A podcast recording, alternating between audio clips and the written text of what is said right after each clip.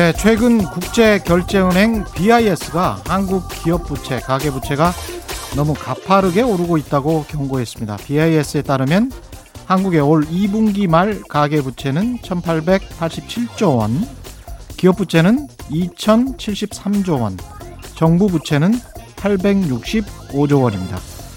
정부의 재정 건전성은 괜찮은데 민간 부분 부채는 급속도로 증가하고 있습니다. 그렇게 빚을 늘렸는데 영업이익으로 3년 연속 이자도 못 갚는 기업은 이거 한계 기업이라고 하죠. 코스닥 상장 기업 중 지난해 기준으로 17.9%까지 증가했습니다. 17.9%. 자본시장연구원에 따르면 10년 전에는 이게 6% 수준이었다고 하네요. 반면 주식 부동산 가격은 사상 최고치를 기록하고 있죠.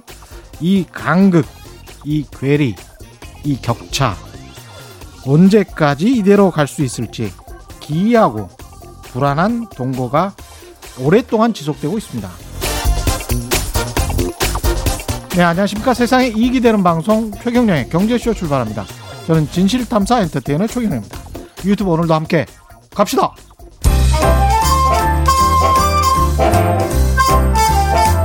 여러분, 선물을 가져왔습니다. 올 한해 정말 고생 많으신 청취자 여러분들께 작은 기쁨을 드리고자 최경영의 경제쇼에서 깜짝 선물을 준비했어요. 다양하고 우수한 중소기업 제품이 소개된 같이 삽시다 홈페이지에 회원 가입하신 인증샷을 샵 9730으로 보내주시면 하루에 4분씩 선정해 쌀을 보내드리겠습니다. 짧은 문자 50원, 긴 문자 100원에 정보 이용료가 들어가는 건 알고 계시죠? 우수한 소상공인 제품이 많이 입점돼 있는 같이 삽시다도 응원하고 맛있는 쌀도 받아볼 수 있는 기회. 지금 바로 신청해 보세요. 이 프로그램은 디지털 경제로의 대전환, 스마트 대한민국을 만들어가는 중소벤처기업부가 함께합니다. 네, 최경영의 경제쇼에서 소상공인 여러분들을 응원하는 특집 진행 중이죠. 내일까지입니다. 아직 선물 못 받으신, 못 받으신 분들 꼭 참여하셔서 예, 기분 좋은 행운의 주인공 되시기 바랍니다. 크리스마스 이브죠? 메리 크리스마스입니다, 여러분. 예, 기분 좋은 숫자 럭키 세븐. 오늘은 청취자 7분께 쌀 10kg 선물 드리겠습니다. 예, 오늘은 주식 금리 환율 이분 찾으시는 분들 굉장히 많았습니다. 애청자분들 많았습니다.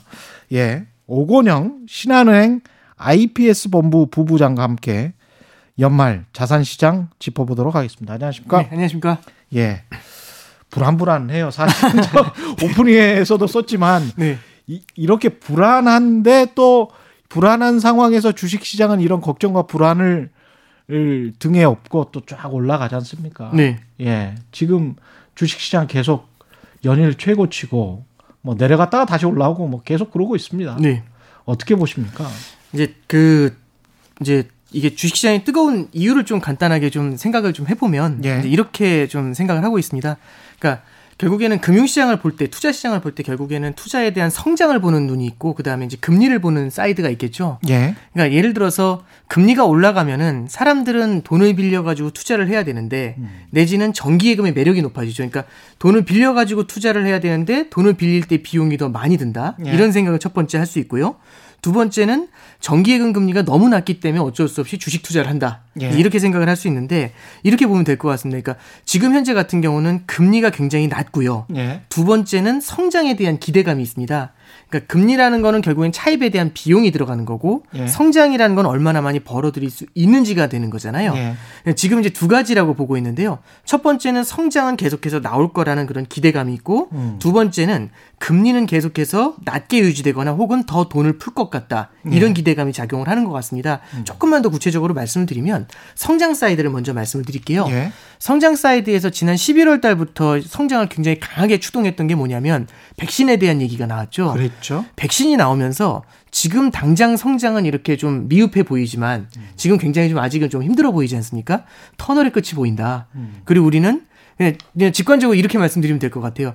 지금하고 1년 후에 지금 한번 생각해 보 1년 후에 오늘 한번 생각해 보자 이런 예. 얘기죠. 2021년 10월 예, 그렇죠. 24일. 그때쯤 되면은 과연 코로나가 남아 있을까? 왜냐하면 음. 그 백신이 딱 나오면서 시장 사람들의 이제 기대감은 그러면 이거는 결국엔 시간의 문제지 결국에는 풀려나갈 거야라는 생각이 드는 게 아마 첫 번째 들어갈 수 있을 겁니다. 예. 두 번째는 이제 결국에는 그 정치적인 불안감들이 분명히 작용하고 있었을 텐데요. 그 정치적인 불안감에 대한 부분들을 갖다가 첫 번째는 바이든 행정부에 대한 얘기가 나오면서 약간은 좀 상당 부분은 좀 완화된 부분이 있고요. 두 번째는 재정 정책이 나온다는 얘기가 있었는데 예. 불안불안하긴 하지만은 그래도 이것 좀 이것도 어느 정도는 재정 지출을 하는 걸로 가닥이 잡혀가는 거 아니냐 이런 부분들이 성장에 대한 기대감을 자극을 하고 있습니다. 예. 그리고 다른 사이드에서 이제 금리 쪽을 말씀을 드리면 여전히 중앙은행들은 성장이 나온다라는 그런 기대감이 있음에도 불구하고 시장에서는 어떤 생각을 하냐면 그럼에도 불구하고 중앙은행을 비롯해서 전 세계 위정자들은 돈을 계속 풀 수밖에 없을 거야 음. 이런 생각을 하는 거죠. 성장은 계속 좋아질 거라는 기대, 그다음에 금리는 계속 내려갈 거라는 기대. 이 두 가지가 작용을 하면서 어, 시장을 좀 강하게 추동하고 있는 거 아닌가 이제 그렇게 좀 보고 있습니다. 실제로 중앙은행 등이 이렇게 유동성을 계속 공급하고 있습니까? 지금 현재도? 예, 유동성 공급을 하고 있습니다. 어, 그러면 이거를 계속 할 수 있습니까? 한 달에 뭐 1200달러 정도씩 그 미국의 네. 연준이 하고 있다라고 하는데 네네. 네. 이거를 그때 말씀하신 것처럼 이렇게 속도를 줄였다가 뭐 늘렸다가 네. 이런 이런 어떤 나름의 운영 전략을 편다고 그랬었잖아요. 네, 당연히 네. 그렇고요. 음. 이제 아마 이 생각이 아마 드실 거예요. 제가 방금 전에 말씀드렸던 거는 돈을 계속 풀 거라는 기대감이라는 말씀드렸잖아요. 예. 근데 이제 지금 이제 말씀해 주신 거는 어 진짜 풀고 있잖아. 무슨 기대야. 오히려 그게 실제 풀고 있는 거 아닌가 이런 생각이 드실 수 있는데 예. 이렇게 설명을 좀 드릴게요. 중앙은행에 돈을 푼다는 거는 음. 중앙은행은 예전에도 한번 말씀드렸지만 중앙은행은 특정 누군가를 위해 가지고 돈을 따로 줄 수는 없습니다. 예. 예를 들어 여기 PD님한테는 5% 금리를 낮춰드리고 저한테는 2% 낮춰주고 누구한테는 3% 낮춰주고 이렇게 못합니다. 못하죠. 그냥 동일하게 0.5% 금리나 예. 이런 식으로 들어가거든요. 그러니까 예. 이 드리고 싶은 말씀은 뭐냐면 예. 중앙은행이 쓰는 통화 정책은 특정 대상을 위해서 베너피셜이 중에 특혜를 주기는 어렵습니다. 그렇죠. 베너핏을 못 주고요. 예. 그래서 중앙은행은 돈을 찍어서 뿌리죠. 그러면 이 돈을 갖다가 누군가를 위해서 주는 게 아니라 누군가에게 빌려주게 되는 겁니다. 그렇죠. 그럼 빌려준다라는 개념을 잠깐 생각을 해보면 음. 줄 때는 그냥 돈을 뿌리고 나오면 됩니다. 예. 근데 빌려준다는 거는 돈을 뿌릴 수가 없는 게 첫 번째는 빌려줄 때는 돌려받을 걸 생각을 해야 되죠. 그렇습니다. 돌려받는다는 얘기는 첫 번째는 누구한테 빌려주는지가 특정이 돼야 됩니다. 그래야 음. 그 사람한테 청구를 할 수 있죠. 그렇죠. 두 번째는 뭐가 문제가 있냐면 그 사람이 돈을 갚을 능력이 있는지 그것 같이 봐야 됩니다. 그렇죠. 그럼 돈을 갚을 능력이 없는 사람한테 돈을 빌려주면 떼이게 되잖아요. 예. 그래서 중앙은행 입장에서는 돈을 빌려준다는 말씀을 드렸는데 그러면은 돈이 이제 굉장히 많지 않습니까? 이 돈을 누군가 빌려줍니다. 근데 무서운 게 뭐냐면 떼일까봐 무섭죠. 예. 그러면 지금처럼 경기가 안 좋을 때 초반에 이제 인트로에서 그 BIS의 그 예. 좀비 기업들 말씀해 주셨잖아요. 예. 그러면은 그런 기업들한테 돈을 빌려주는 게 좋을까?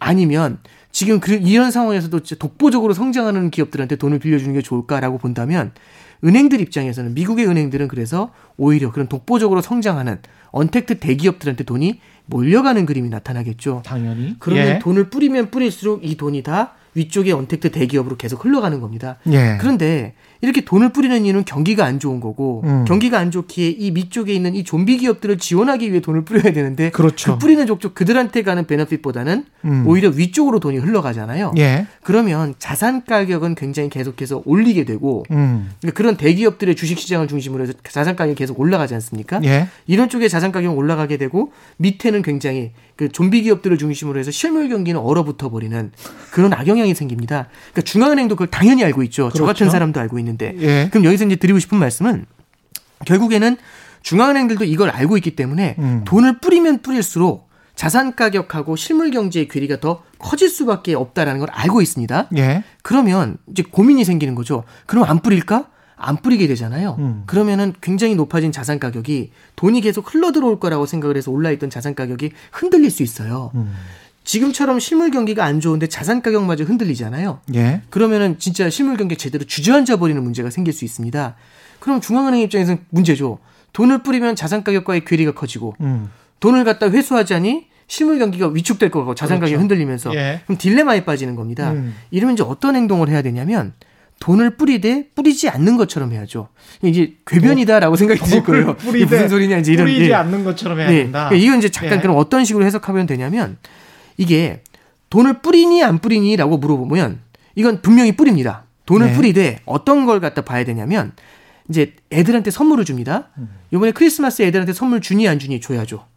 근데 대신에 어떻게 하면 되냐면 애들이 기대하는 게 있을 겁니다. 예. 애들이 선물을 기대하는데 예를 들어서 남자애들이에요. 꽃다발 주거나 인형 주면 싫어하겠죠. 예. 그러니까 애들이 기대하는 건 뭔가 있을 겁니다. 게임 같은 걸 기대하고 있겠죠. 예. 그 기대보다 좀 덜한 걸 주는 겁니다. 그러면 음. 주긴 주되 시장을 만족시키지 않게 주는 거죠. 음. 그러면 시장이 와 환호하면서 쭉 올라가도록 주가가 막 올라가 이런 것들은 제어를 하면서도 예. 떨어지는 거는 방어를 해줄 수가 있겠죠. 그래서 주긴 주되 좀덜 준다. 예, 그러면 이게 무슨 예. 얘기냐면 주긴 주되 시장이 기대하는 것보단 덜 주는 컨셉. 우리는 요걸 좀 생각해 볼 수가 있어요. 시장이 기대하는 거를 그러면 중앙은행이 정확히 알고 있어야 되네. 그렇죠. 그러면 그렇죠? 이, 런게 있습니다. 네. 요번에 대표적인 사례를 조금 구체적인 사례를 들어 드릴게요. 예. 요번에 이제 유럽 중앙은행에서도 돈을 추가로 푼다는 얘기를 했거든요. 22. 예. 예. 22에서 주, 추가로 돈을 5천억 유로를 덮을 거라는 예상이 있었어요. 예. 이게 지난 11월 달에 22에서 뭐라고 하냐면 돈을 더 풀어야겠어요. 라고 얘기하니까 시장이 와 하고 환호를 합니다. 예. 그러면서 뭐라고 하냐면 5천억 유로는 주겠네. 이제 이렇게 기대감이 생기는 거예요. 그러니까 예. 게임기 주겠네. 이런 생각을 하는 예. 거죠. 이번에 이제 22에서 나온 발표가 뭐냐면 들어보시면 5천억 유로를 주기로 했습니다. 네. 근데 5천억 유로까지 줄 수 있게 해놨어요. 그러니까 이거 아. 잠깐 보셔야 돼요. 5천억 유로를 주는 거하고 예. 5천억 유로까지 줄 수 있는 거하고 다른 겁니다. 최대 5천억 유로까지 풀겠다. 예, 그러면 이제 예. 유럽 중앙은 유럽에 있는 은행들이나 투자자들은 그래서 5천억 유로를 준다는 거야, 안 준다는 거야 이렇게 예. 물어보겠죠. 그러면 상황에 따라 달라요. 최대 5천억 유로까지 줄 수도 있고 예. 안줄 수도 있고 이 얘기죠. 어. 그러면 시장은 5천억 유로를 받을 거라고 생각을 했는데 예. 주긴 주되 그만큼을 안 주는 느낌을 주는 거죠. 그러네요. 이게 첫 번째입니다. 그리고 두 번째 요번에 페드 같은 경우도 예. 잠깐 생각을 해 보시면 요번에 이제 FOMC에서 어떤 얘기가 나왔냐면은 여러 가지 결과들이 기대했었습니다. 예. 제일 처음에 뭐냐면 양적 완을 아까 말씀해 주셨던 것처럼 현재 월 1,200억 달러만큼 뿌려주고 있어요. 예. 그 돈을 뿌려주고 있습니다. 음. 이걸 줄이겠다가 아니라 시장에서 어떤 기대를 했냐면 요즘 이제 코로나로 미국 경제가 또 힘들어진다라는 얘기 나오니까 야 이거 늘릴 거다. 음. 더 사줄 거다 이런 생각을 했었죠. 예. 이거 1200억 달러만 사주는 게 아니라 1500억 달러 사주는 거 아니야? 어. 이제 이런 식으로 이제 생각을 했던 거죠. 예. 그런 기대를 했었는데 그 이제 딱 결과가 나왔습니다. 뚜껑을 딱 여니까 그대로 1200억 달러 사주는 거죠. 뭐지? 음. 어, 아무런 선물이 없는 건가?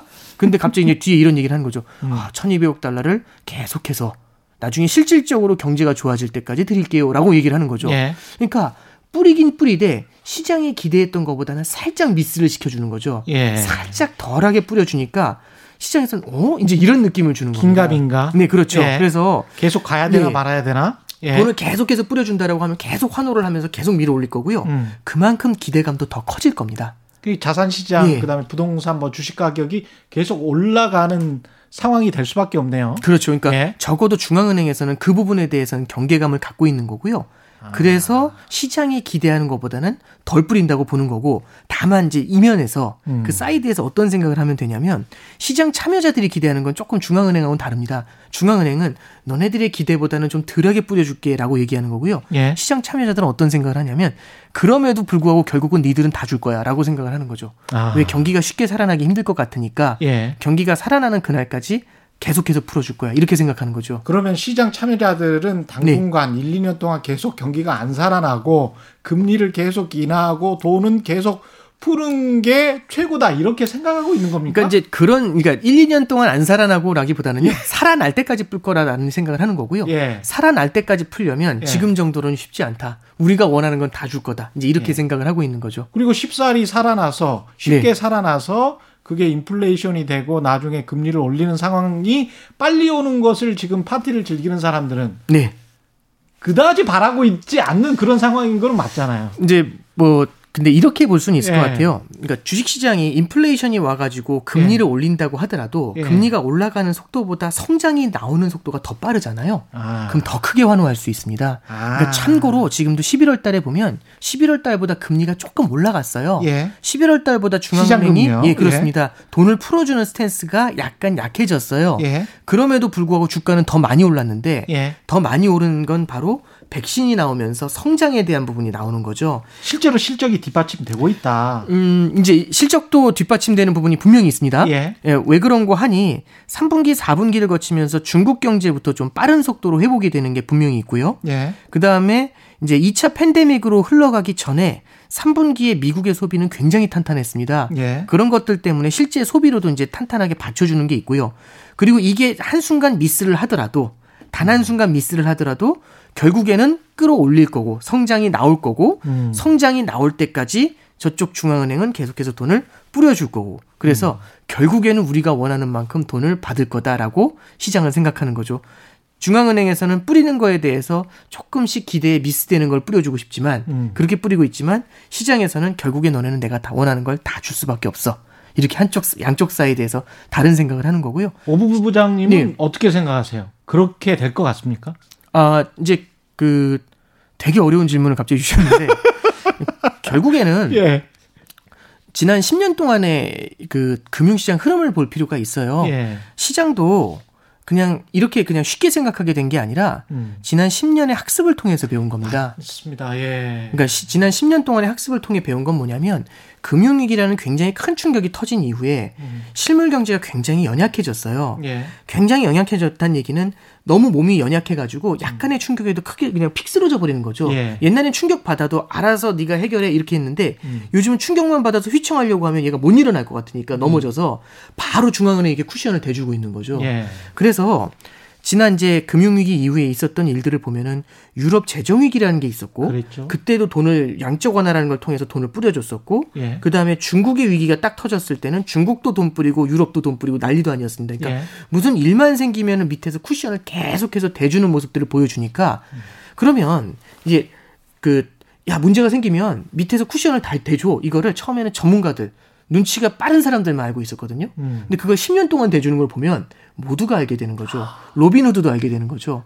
예, 그러면 모두가 이제 예. 이제 아는 겁니다. 뭐냐면 예. 넘어지려고 하면 넘어져서 딱 충격받는 게 두려운 게 아니죠. 걔는 쟤는 안 다칠 거야. 왜? 쿠션을 대줄 수밖에 없으니까. 어. 이런 기대를 갖고 있는 겁니다. 그러면 결국에는 시장에서 그 바이더 딥이라고 하죠. 예. 주가가 밀리면 사자, 밀림 사자 예. 이런 얘기를 하거든요. 예, 그런 이제 그 자세, 결국엔 너들은 풀어줄 수밖에 없어라는 그런 자세가 생긴 거는 그 동안의 학습 과정을 통해서 이제 가지고 온 거다라고 보면 되고요.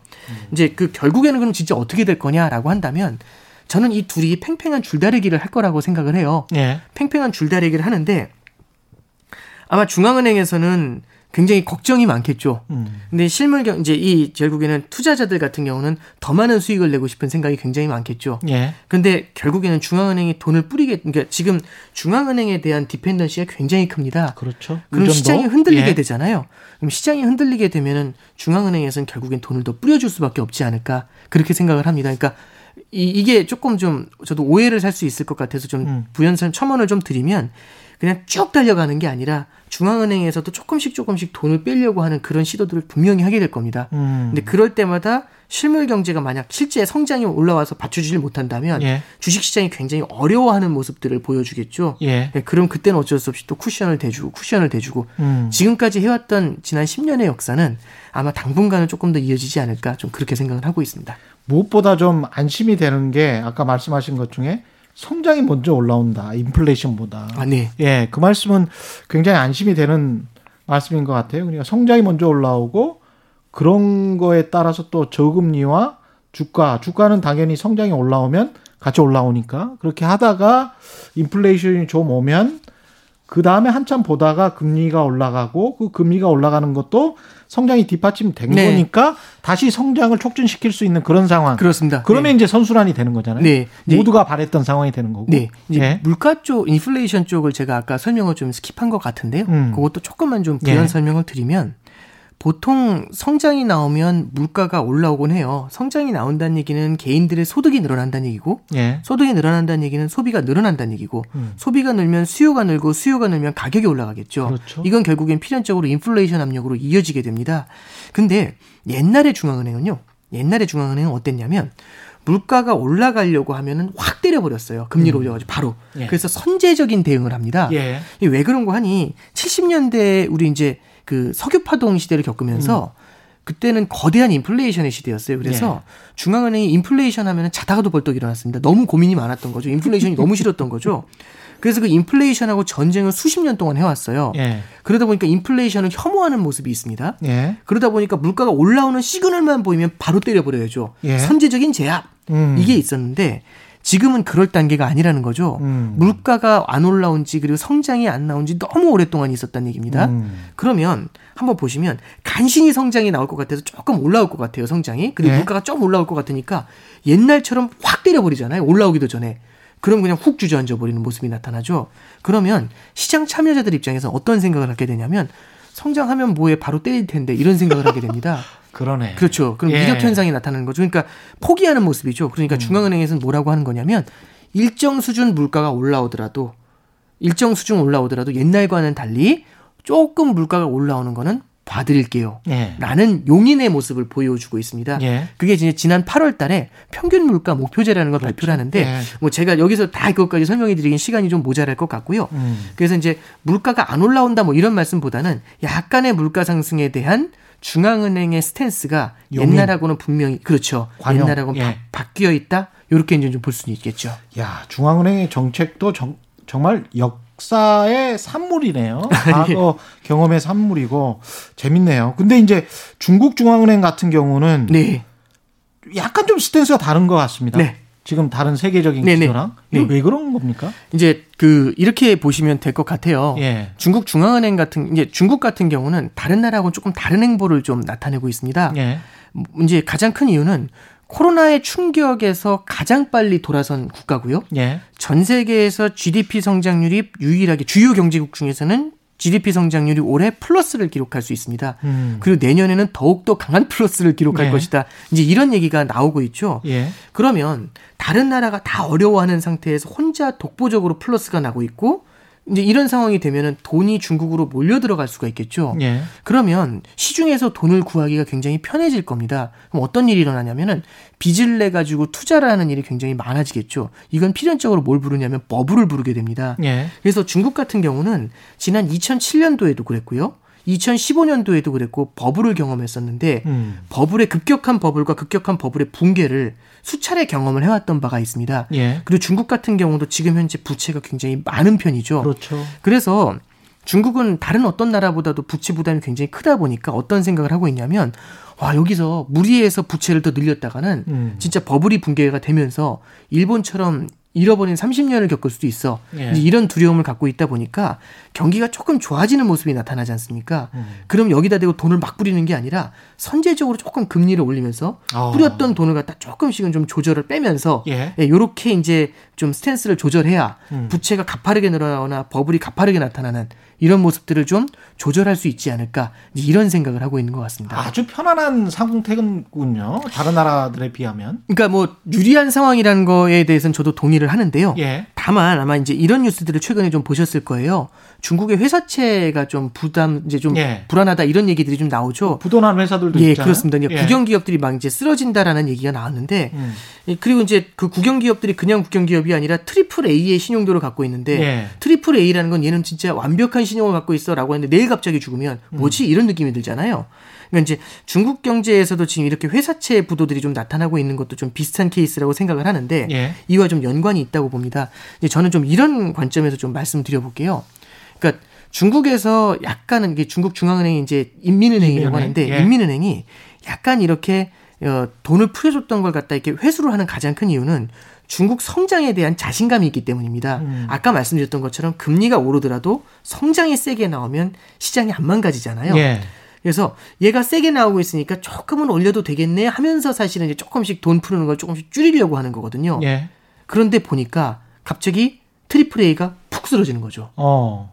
또 다음날 보니까 또 하나가 푹 쓰러지는 거죠. 예. 석탄 기업만 쓰러지는 게 아니라 주력 산업인 반도체 기업이 쓰러지질 않나? 예. 자동차 기업이 쓰러지 이런 생각이 들으면 예. 중국 입장에서도 뭔가 고민이 생길 겁니다. 음. 제가 생각하는 건 뭐냐면 어쩌면 중국 당국에서도 금리를 올릴 때 성장이 이만큼 나오고 있으니까 금리를 올렸을 거 아니에요. 예. 금리를 올리거나 이제 조, 금씩 유동성을 죄었을 거잖아요. 음. 어쩌면 중국 당국이 생각하는 것보다 이 성장이 나오는 그 강도가 생각보다 세지 않을 수 있다라는 생각을 좀 해보는 거죠. 아. 그래서 저는 이렇게 봅니다. 중국 중앙은행이 왜 다른 행보를 보이냐? 성장에 대한 자신감이 있기 때문에 돈을 갖다 줄, 돈 풀기를 줄이고 있다. 음. 이렇게 해석을 할 수 있는데 여기서 나타나는 문제는 어, 생각보다 음. 이 성장이 세지 않을 수 있다라는 생각이 좀 들고요. 예. 최근에 이제 연합인포맥스에서 11월 말에 나왔던 기사를 보면은 예. 리커창 총리가 이제 이런 얘기를 했다고 합니다. 음. 뭐냐면 어 중국 이제 지방 정부라든지 이제 관료들한테 했던 얘기가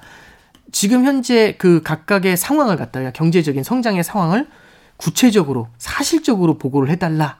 실제로 좀 보고를 해달라 이제 이런 얘기를 했대요.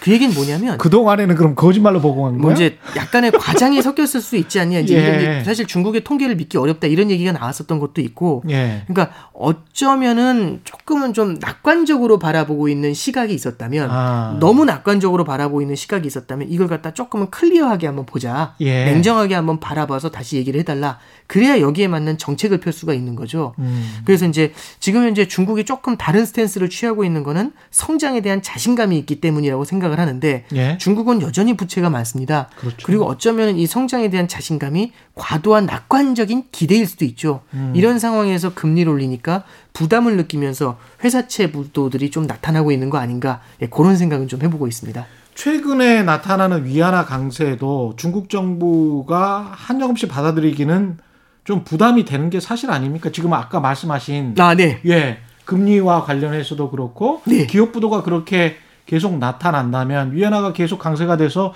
수출하는데 조금 애로가 있다면 네. 중국 입장에서는 네. 아이고 저거 뭐 달러 계속 약세 가고 우리가 강세 네. 가면 어, 잘못하면 그 플라자 합의처럼 그렇게 되는 거 아니야? 네. 이런 어떤 두려움도 있을 것 같습니다. 그러니까 이렇게 보시면 될 것 같아요. 예. 저도 그 부분이 되게 포인트라고 생각을 하는데요. 예. 그러니까 중국이 시중, 시중에서 유동성을 쥔다는 얘기는 그러니까 결국엔 금리라는 건 돈의 값입니다. 예. 그럼 시중에서 유동성을 빨아들이게 되면은 돈의 값인 금리가 뛰겠죠. 예. 돈 구하기가 힘드니까. 예. 그러면 이제 돈의 공급을 줄이니까 돈의 가격이 뛰는 거지 않습니까? 음. 그래서 금리가 뛰는데 중국 금리가 지금 10년짜리 그 중국 국채 금리가 3.2% 3.3% 이렇습니다. 예. 미국 10년짜리 국채 금리가 지금 0.9%고요. 예. 우리나라 10년짜리 국채 금리가 최근에 많이 올랐는데 1.7%가 조금 안 됩니다. 많이 올랐대요. 1.5%였던 그렇죠. 것 같은데. 1.4, 예. 1.5 이랬는데 많이 예. 올랐죠. 예. 그럼에도 불구하고 중국 금리가 3.2%면 굉장히 높은 편이죠. 예. 또 하나 볼 수 있는 거는 중국은 성장이 나오지 않습니까? 그럼 성장도 나와, 금리도 높아. 그럼 해외 투자자들이 중국으로 몰려 들어갈 수가 있겠죠. 음. 그럼 해외 투자자들의 자금이 중국으로 흘러 들어가게 되면은 중국의 자산을 사기 위해서 달러를 팔고 위안화를 사서 들어갈 겁니다. 예. 그럼 위안화가 당연히 강세를 보이게 되겠죠. 음. 그러면 중국은 이제 이런 고민을 하게 될 겁니다. 어떤 고민을 하게 되냐면 중국으로 돈이 흘러 들어오지 않습니까? 그러면 위안화가 강세가 되는데 음. 위안화가 독보적인 강세를 보이면 다른 나라들보다 예. 금 수출을 할 때 굉장히 어려워질 겁니다. 힘들죠. 그럼 예. 수출 기업들 같은 경우는 지금 굉장히 어려워지면서 부도 위기에 놓일 수 있겠죠. 음. 그럼 수출 기업들이 무너지면 수출 성장이 둔화가 될 텐데 수출 성장에서 망가진 만큼을 어딘가에서 채워주면 되거든요. 예. 그러면 결국엔 어떤 나라든지 결국엔 성장을 할 때는 내수나 수출로 성장할 겁니다. 그렇죠. 수출이 흔들리게 되면 내수를 내수? 끌어올려서 메워주면 되는데 예. 내수를 끌어올려서 메워주려고 보니까 이런 문제가 있어요. 첫 번째 음. 문제는 뭐냐면 위안화가 빠른 속도로 절상이 되면 음. 중국 입장에서는 해외에서 수, 물건을 수입을 할 때 수입 물가가 내려가는 문제가 생깁니다. 예. 수입 물가가 내려간다는 얘기는 디플레이션 압력을 높인다는 얘기죠. 그렇죠. 디플레이션 압력이 높아진다는 얘기는 소비에는 치명적입니다. 왜 그런 거 하니? 제가 물건을 살때 음... 어, 내일 계속해서 물건값이 내려갈 것 같아요. 예. 그럼 이 물건을 지금 살 필요가 없거든요. 안 사죠? 아파트 값이 계속 내려갈 것 같습니다. 그럼 집을 살 필요가 없죠. 예. 계속 기다려야죠. 1년 후에 살려고 가봐도 안 살 겁니다. 왜? 더 떨어질 테니까. 예. 더 떨어질 테니까. 그러면은 디플레이션 현상이 만연해진다는 얘기는 뭐냐면 이런 겁니다. 지금의 소비를 최대한 뒤로 이연을 시켜버리는 거죠. 음. 그럼 지금 성장이 안 나와요. 수요가 예. 안 따라가 주니까. 예. 그래서 정리해서 말씀드리면 수출이 꺾인 만큼 내수가 올라와 줘야 되는데 음. 위안화의 절상이라는 게 디플레이션 압력을 높이면서 내수 소비가 올라오는 거를 디플레이션 압력으로 찍어 누르는 음. 그런 악재가 있는 거고요. 예. 두 번째는 그럼에도 불구하고 성장을 만 그럼에도 불구하고 소비를 하려면 음. 정말 실물 경제가 뜨거우면 돼요. 그래서 디플레이션 압력을 갖다 깨버리면서까지 끌어올릴 수 있을 정도로 좋으면 되는데 그러려면 사람들의 소득이 빠르게 늘어나면 됩니다. 예. 근데 지금 이제 부도 얘기도 나오고 음. 중국 같은 경우도 플러스 성장을 한다고 했지만 옛날처럼 그런 고성장은 아니기 때문에 개인들의 소득이 아주 빠르게 증가한다? 옛날에 비해서 그걸 기대하기 조금 어려워요. 예. 그러면 내 소득이 없으면 소비를 할 수 없잖아요. 음. 그럼 다른 방법이 있습니다. 뭐냐면 미래의 소득을 땡겨와서 소비를 하는 방법이 있습니다. 그렇죠. 미래의 소득을 땡겨온다는 얘기는 부채를 늘려간다는 얘기인데 예. 문제는 뭐냐면 중국도 아까 이제 서두에 말씀하셨던 것처럼 우리나라 좀비 기업도 문제지만 중국도 부채 비율이 굉장히 높은 편입니다. 예. 그 얘기는 뭐냐면은 빚을 더 내는 게 더 부담스럽죠. 지금은 중국 같은 경우도. 아. 그래서 이제 정리해서 말씀을 드리면 예. 위안화의 급격한 절상이 나오게 됐을 땐 음. 수출이 어렵습니다. 예. 수출이 어려우면 내수를 키워 올려가지고 메우면 되는데 음. 내수를 빠르게 키워 올리기도 어렵습니다. 예. 만약 이걸 끌어올리면 부채를 더 늘리면 되는데 부채를 더 늘리게 되면 그나마 빚이 많은데 더 빚 부담이 커지는 거고 두 번째는 빚 부담이 커지고 자산 가격이 올랐을 때 나중에 그 버블이 깨지잖아요. 예.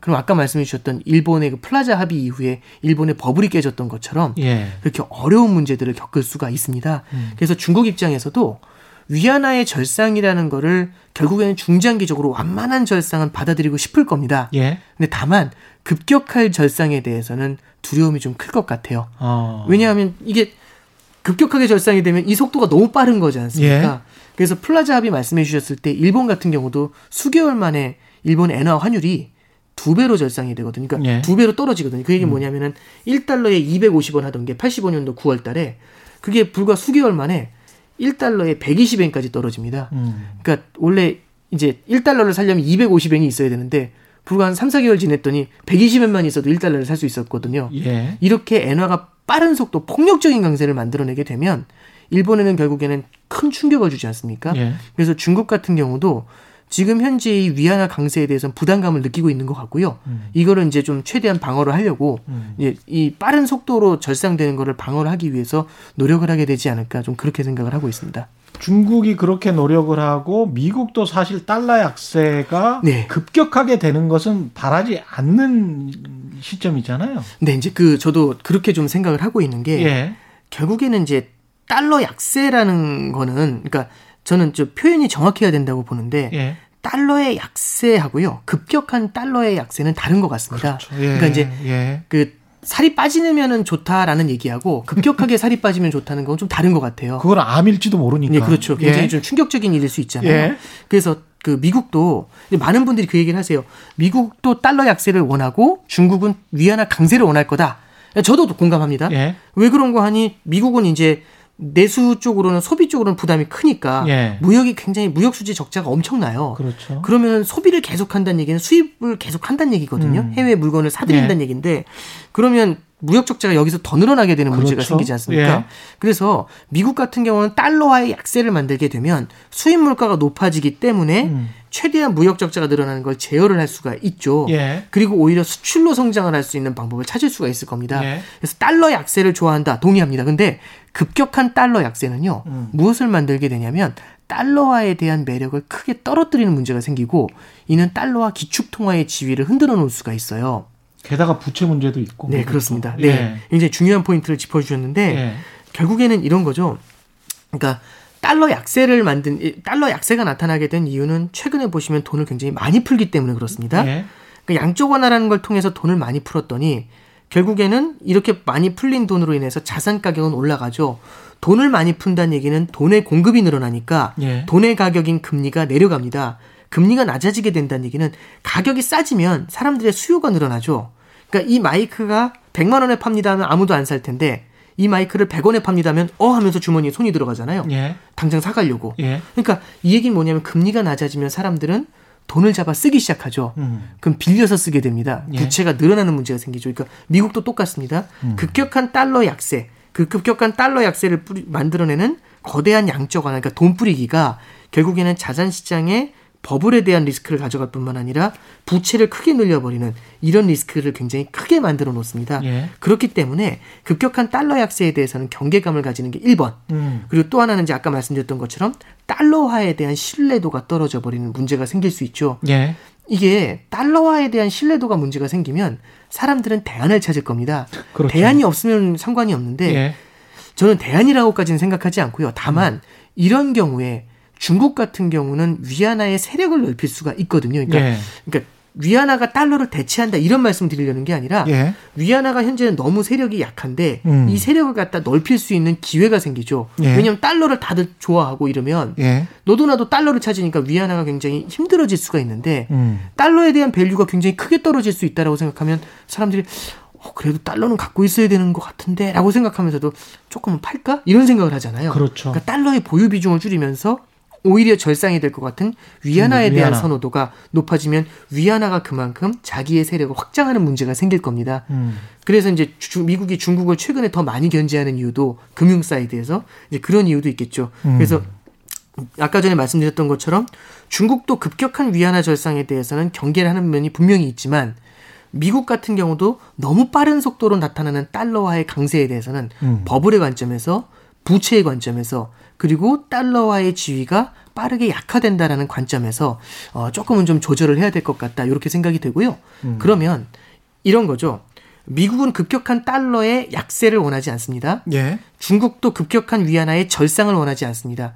그러면 둘의 이해가 이게 서로 매칭이 되겠죠. 그렇죠. 그러면 이제 어떻게 되냐면은 최근처럼 환율이 음. 원화 원화라든지 위안화라든지 이런 이제 달러 약세가 너무 빠르게 나타나고 다른 그러니까 미국 이외 통화들, 달러 이외 통화들이 빠른 강세를 나타내는 이런 속도에 예. 약간의 제한이 걸릴 것 같다. 음. 속도 조절에 들어갈 것 같다. 이런 예상이 이제 가능해지는 그런 부분들 생각해 볼 수 있을 것 같습니다. 듣다 보니까 먼 미래에 정말 블락화된 경제가 돈에 의해서 형성될 수도 있겠다라는 그런 생각이 드네요. 그러니까 위안화 예. 경제권, 예. 달러 경제권, 예.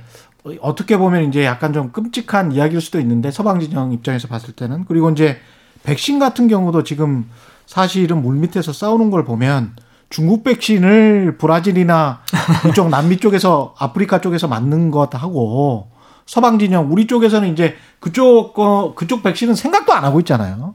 근데 시노백이라는 그쪽 백신이 부작용이 나타나는지 안 나타나는지에 관한 그런 면밀한 관찰도 서로 지금 하고 있을 것 같아요. 네. 예. 일단 제가 근데 그 백신 쪽이나 이런 쪽은 워낙에 문외한이라서 예. 말씀드리긴 조금 조심스럽고요. 예. 어, 다만 이제 그 중국 위안화에 대한 말씀 조금만 더 이어가면 예. 화폐라는 거는 많은 사람들이 써줄수록 그 가치가 올라갑니다. 음. 그러니까 사람들이 그 현금 30만 원 상당의 선물을 드립니다라는 거하고 30만 원을 드립니다 하고 좀 다르잖아요 느낌이. 예. 저는 30만 원 현금이 더 좋거든요. 30만 원짜리 구두 상품권보다는 현금이 훨씬 당연하죠. 좋죠. 예. 예. 구두 상품권은 할인돼서 거래되는 이유가 예. 내가 그 원하는 구두가 그 상점에 있을 때만 30만 원의 value를 발휘하거든요. 집에 구두 있어요. 예, 그러니까요. 예. 그래서 현금이 좋다라는 얘기는 예. 그만큼 두루 쓰일 수 있다라는 얘기고요. 예. 저는 30만 원 상당의 달러를 받아도 기분이 되게 좋을 겁니다. 그런데 음. 달러 가치가 everyday 폭락하고 있으면 예. 그때는 달러를 받는 게 싫을 수가 있겠죠. 그렇죠. 이제 말씀드리고 싶은 거는 중국 위안화가 자기의 힘을 갖다가 세력을 키우게 된다는 얘기는 위안화를 두루 많은 사람들이 쓸 수 있으면 됩니다. 예. 그래서 아까 말씀해 주셨던 중국의 백신이 다른 나라에서 쓰인다거나 음. 1대1로라고 하죠. 그렇죠. 중국은 해외에 이제 계속 원조를 해주면서 음. 위안화를 쓸 수 있는 환경을 계속 만들려고 하고요. 예. 또 하나는 그 통화를 쓸 때는 다른 나라의 통화는 교역을 할 때 쓸 수가 있고요. 음. 두 번째는 그 나라에 투자를 할 때 쓸 수가 있습니다. 예. 중국은 자본 시장을 닫아놨던 나라입니다. 음. 근데 요즘은 금융 시장을 개방하고 있다는 얘기는 뭐냐면 예. 중국의 금융 상품이 시중에 나올 수가 있죠. 위안화로 된 그렇죠. 금융 상품은 위안화를 담아둘 수 있는 하나의 상자 같은 겁니다. 아. 저는 위안화를 담을 상자가 원래 없었거든요. 예. 근데 위안화를 담을 수 있는 매력적인 상자들이 생겨나는 거죠. 예. 그럼 위안화를 사서 여기에 담아 놓는 겁니다. 음. 그만큼 위안화에 대한 수요가 생기죠. 그래서 중국은 지금 위안화의 세력을 키우기 위해서 그렇게 나오는 게 맞는 것 같고요. 음. 그리고 이제 그 기회가 미국 달러화가 약화되고 있는 이런 시점에 치고 나오는 게 어떤가라고 하는 예, 그런 이제 어떤 뭐랄까요 이제 지정학적인 관계가 좀 있다라고 그런 생각이 좀 들고요. 예.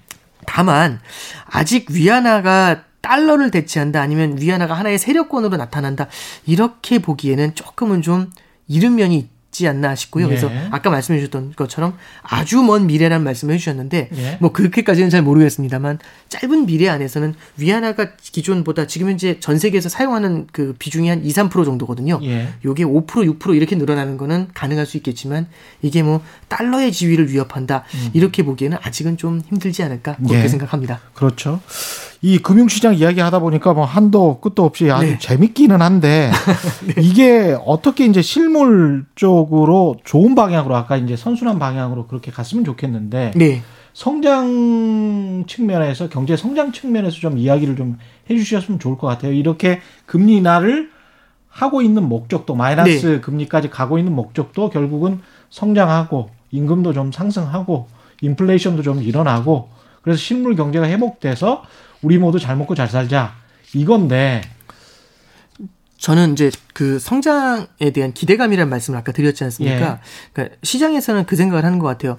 좀 머지않은 미래에 우리는 터널 끝이 보이니까 머지않은 미래에 행복해질 거야라는 생각을 좀 많이 하는 것 같습니다. 음. 그 성장에 대한 기대감이 굉장히 좀 크다라고 보는데 여기서도 이제 저도 좋아졌으면 좋, 그러니까 당연히 세상이 좋아지는 게 저도 좋죠. 근데 그렇죠. 한 가지 이제 말씀드리고 싶은 거는 어쩌면 좀 여기도 낙관론이 크지 않나라는 생각이 좀 드는 게 예.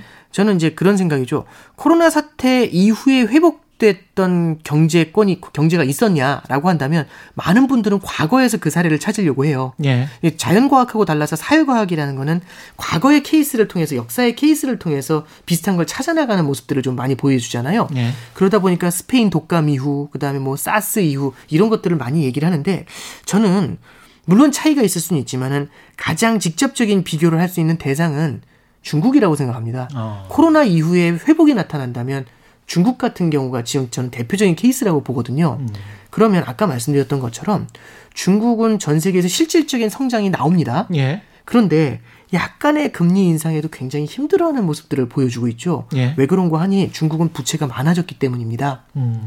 말씀드리고 싶은 거는 홍길동이 1년 동안 코로나로 병원에 입원을 해요. 예. 그래서 1년 후에 완치가 돼서 나왔고 예전 컨디션으로 예전의 성장 컨디션으로 나왔습니다. 예. 그래서 너무 기분이 좋은데 그건 축하할 만한 일이죠. 음. 문제는 뭐냐면 그 병원비는요. 오롯이 빚으로 남아 있습니다. 그게 다른 거거든요.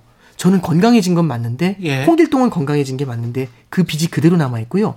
빚이 많다라는 거는 음. 그만큼 향후에 성장을 가져가려고 할 때 약간의 금리 인상이라든지 예. 약간의 충격에도 보다 민감해하는 모습이 나타 그렇습니다. 예. 그래서 좀 이제 저는 약간은 좀 우리가 낙관론이라는 말씀을 좀 드렸는데 우리는 이제 백신이 나오면 성장은 빠르게 나올 거야라는 생각을 하고 있지 않습니까? 근데 중국에서도 최근에 조금 이렇게 고전하고 있는 걸 좀 보면서 음. 저는 그렇게 성장이 빨리 나올까 여기에 대해서는 좀 한번 우리가 냉정하게 고민을 좀 해볼 필요도 있지 않냐.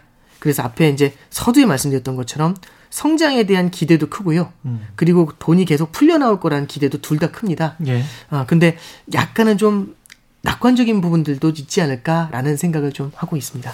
네. 지금의 자산 가격의 법을 어느 정도인지 모르겠습니다만 부채 수준이나 이런 것들은 굉장히 높은 상황에서 말씀 듣다 보니까 성장이 너무 급격하게 빨리 일어나도 그래서 인플레이션이 발생하고 금리를 인상시켜야만 하는 상황이 너무 빨리 와도 굉장히 거북한 경제 주체들이 많겠다 이런 생각이 드네요. 아마 여러 가지 상황들이 있겠지만, 예. 어, 뭐 이제 그 시장이 제일 기대하는 거는 음.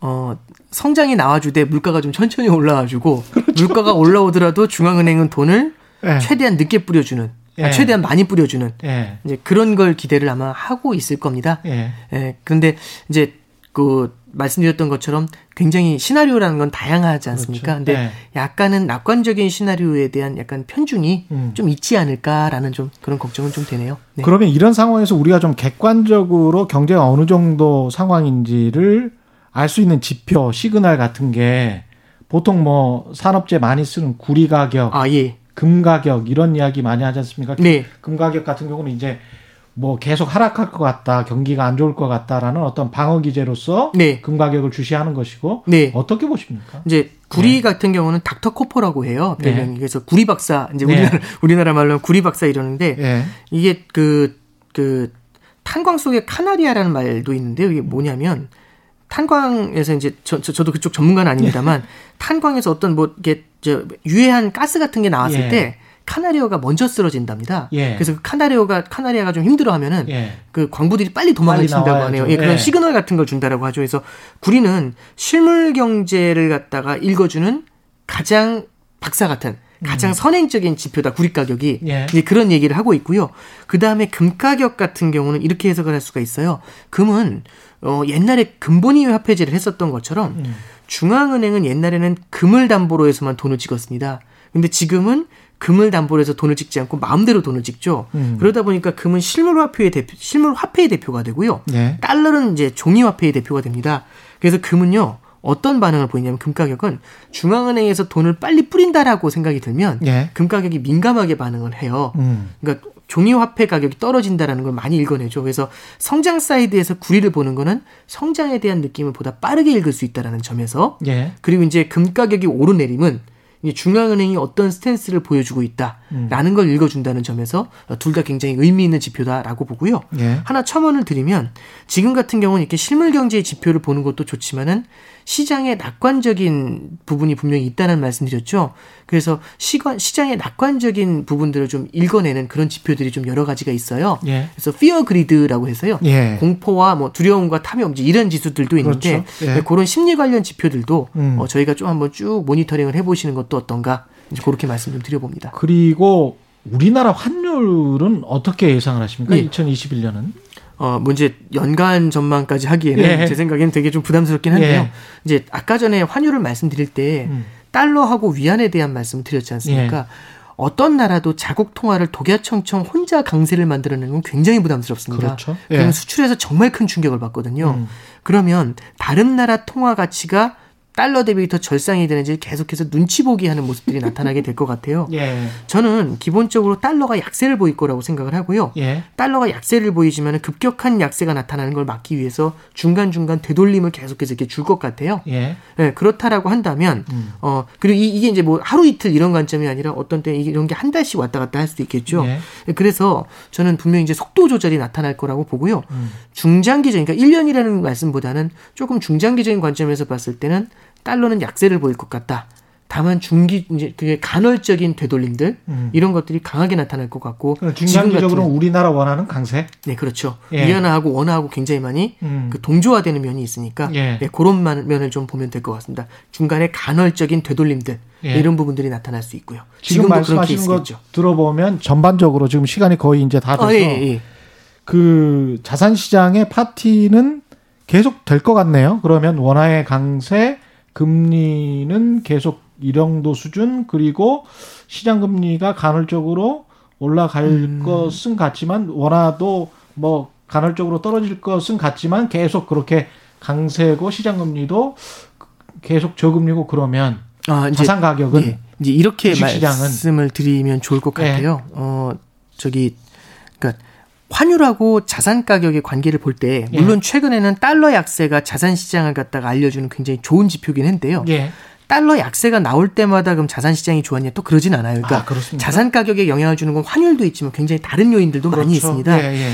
그래서 뭐 예를 들어서 어떤 때는 워낙 강세가 나타날 때 주식시장이 좋았지만 음. 어떤 때는 또 워낙 약세가 나타날 때 주식시장이 좋고 그랬었거든요. 네. 그래서 그냥 환율에 대한 전망만 갖고 이제 그 자산시장을 갖다가 예단하기에는 조금 좀 무리가 있다라고 좀 생각을 하고요. 네. 다만 이제 이런 생각은 좀 듭니다. 그러니까 자산시장에 대해서 뭐 아주 큰 관점에서 좀 말씀을 드리면 음. 저도 조심스럽긴 하지만은 이 결국에는 어 이게 계속해서 돈을 뿌리는 거에 대한 두려움은 분명히 있을 겁니다. 예. 그래서 여기에 대한 제어를 하는 모습들은 나타나게 될 것 같고 그런 제어를 할 때에는 자산 시장이 긴장하는 모습들이 좀 나타날 것 같습니다. 그렇겠죠? 그래서 뭐 일방적으로 뭐 급격하게 상승하는 모습이 영원히 이어진다. 음. 이거는 저는 좀 어려울 거라고 생각을 하고요. 예. 그런 것들보다는 마찬가지로 이제 좀 이렇게 시, 실물 경기에 대한 눈치 보기, 예. 중앙은행하고의 컨플릭트 예. 이런 것들을 보면서 예. 조금 이제 어 좀 울퉁불퉁한 길을 가는 예, 그런 느낌들도 좀 나타날 수 있지 않을까. 보면서 그루브 네. 타는 뭐 네. 그런, 그런, 것들도 좀 예. 나타나지 않을까 좀 그렇게 생각을 합니다.